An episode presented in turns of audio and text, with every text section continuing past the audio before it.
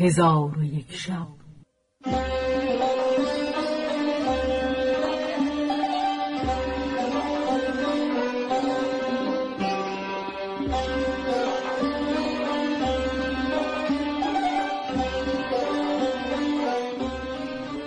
داستانهایی برآمده از ژرفای تاریخ و تمدن و فرهنگ مشرق زمین.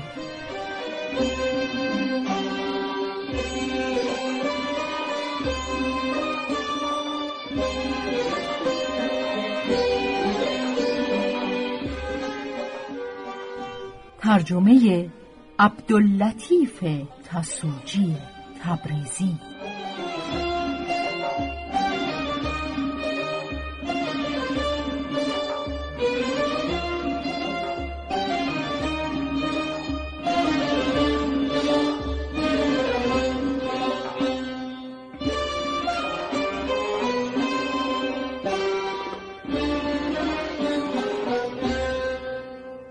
چون شب یکصد و پنجاه و ششم برآمد.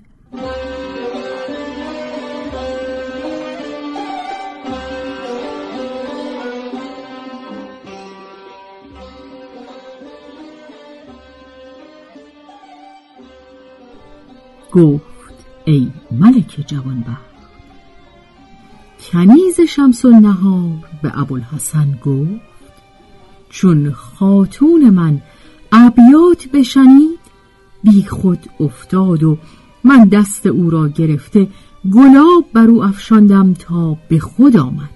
گفتم ای خاتون خود را رسوا مکن تو را به جان معشوقت سوگند می‌دهم که شکیبایی پیشگیر شمس النهار گفت از مرگ بالاتر چیزی نیست.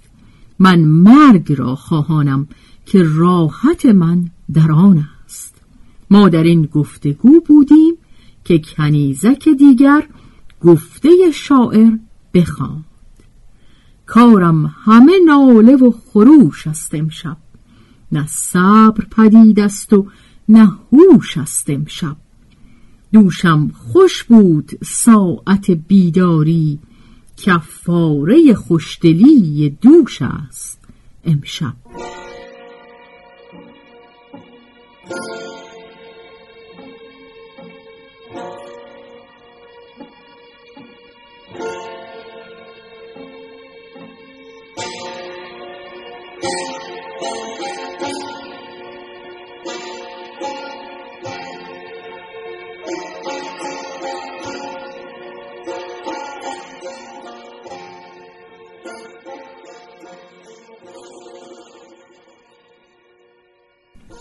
چون کنیزک دو بیتی بخواند.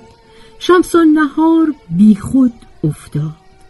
خلیفه بیتابانه به سوی او آمده فرمود ماعده شراب برداشتند و کنیزکان هر یک به سرای خود بازگشتند و خلیفه باقی آن شب را در نزد شمس نهار به سر برد. چون بامداد شد طبیبان حاضر آورد و ایشان را به معالجه شمس نهار امر فرمود و نمی‌دانست که بیماری او از عشق است. و در این مدت کار ما این و سبب دیر آمدن من پیش شما همین بود و اکنون جماعتی در پیش او نشسته اند و او مرا نزد شما فرستاد که از کار علی ابن بکار آگاه گشته خبر به او برسانم. چون ابوالحسن از کنیزک این بشنید شگفت ماند و به او گفت خبر علی ابن بکار کم و بیش همان بود که با تو گفتم.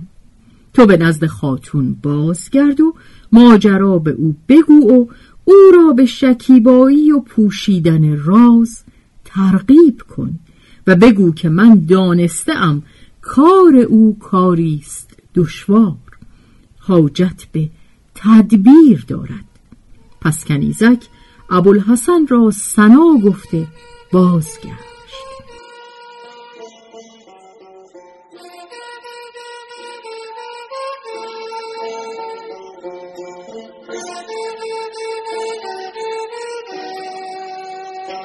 Thank you.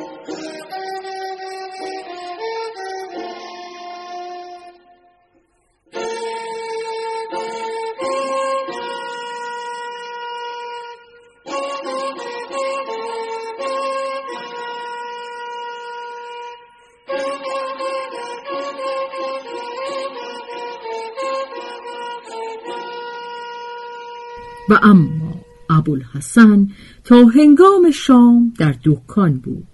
آنگاه برخواسته دکان برچیده و به خانه علی ابن بکار بیامد و در بکوفت. خادمان بیرون آمده ابوالحسن را به خانه بردند. چون علی ابن بکار او را بدید تبسم کرد و از آمدنش شادمان شد. و با او گفت امروز جدایی تو روان من بکاست و به حزن من بیافزود من همی خواهم که پیوسته با تو باشم و جان به تو فدا کنم. ابوالحسن گفت این سخن مگو که اگر مرا هزار جان باشد همه را به تو فدا کنم. بدان که امروز کنیزک شمس و نهار نزد من آمد و مرا خبر داد از اینکه دیر کردن او را سببی نبوده مگر اینکه خلیفه در نزد خاتون او شمس نهار بوده است و مرا از حال خاتون خود با خبر کرد. پس ابوالحسن آنچه که از کنیزک شنیده بود بیان کرد. علی ابن بکار محزونتر شد و بگریست. پس از آن ابوالحسن را نگریسته به او گفت از برای خدا مرا یاری کن و در این بلیه که گرفتار گشتم مونس من باش و بگو چه حیله سازم و از تو تمنا دارم که بر من رحمت آورده. یک امشب انیس من باشی و در نزد من بروز آوری.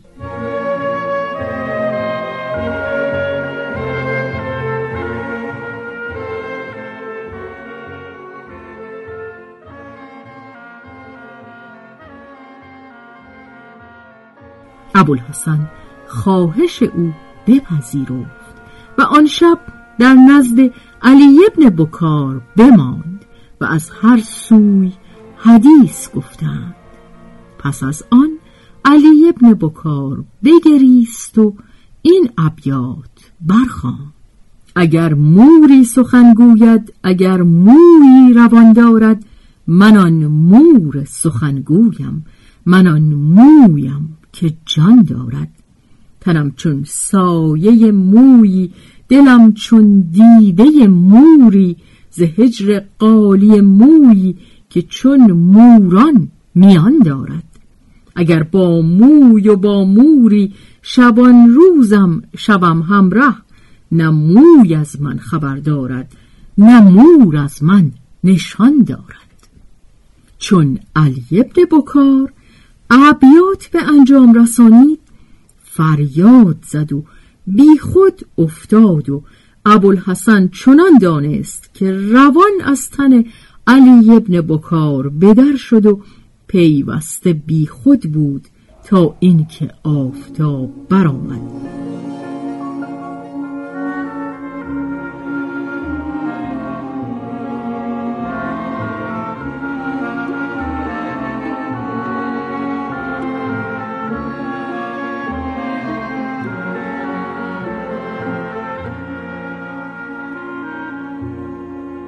آنگاه به خود آمد و با ابوالحسن سخن می گفت و ابوالحسن در نزد او نشسته بود که آفتاب بلند شد. پس ابوالحسن از نزد او برخواسته به دکان رفت و دکان همی گشود که کنیزک در آمد و در نزد او به ایستاد چون ابوالحسن به کنیزک نظر کرد کنیزک به اشاره سلام کرد. ابوالحسن رد سلام نمود.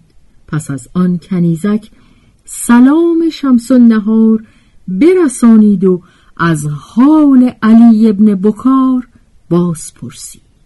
ابوالحسن گفت ای کنیزک حال او مپرس و از رنج و مهنت او جویان مباش که او نه شب خواب دارد و نه روز راحت. بیداری رنجور و نزارش کرده و ملالت و حزن بر او چیره گشته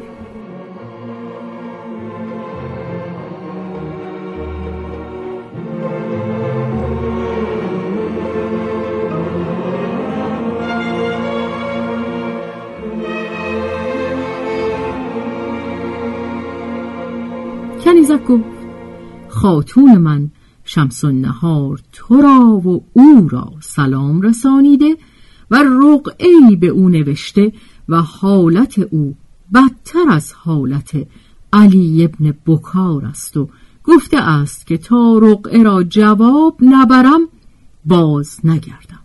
باید تو مرا به نزد علی ابن بکار بری تا جواب رقعه از او بستانی. ابوالحسن دکان بسته با کنیزک روان شد.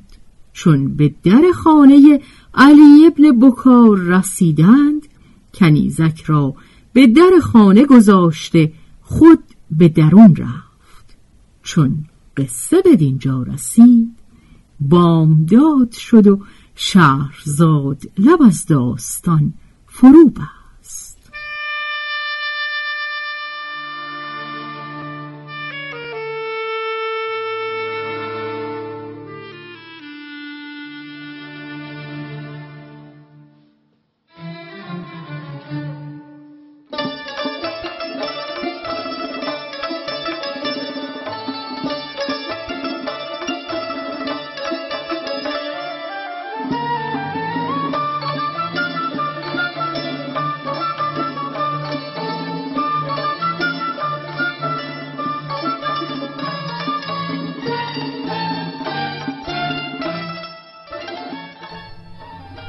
به روایت شهرزاد فتوهی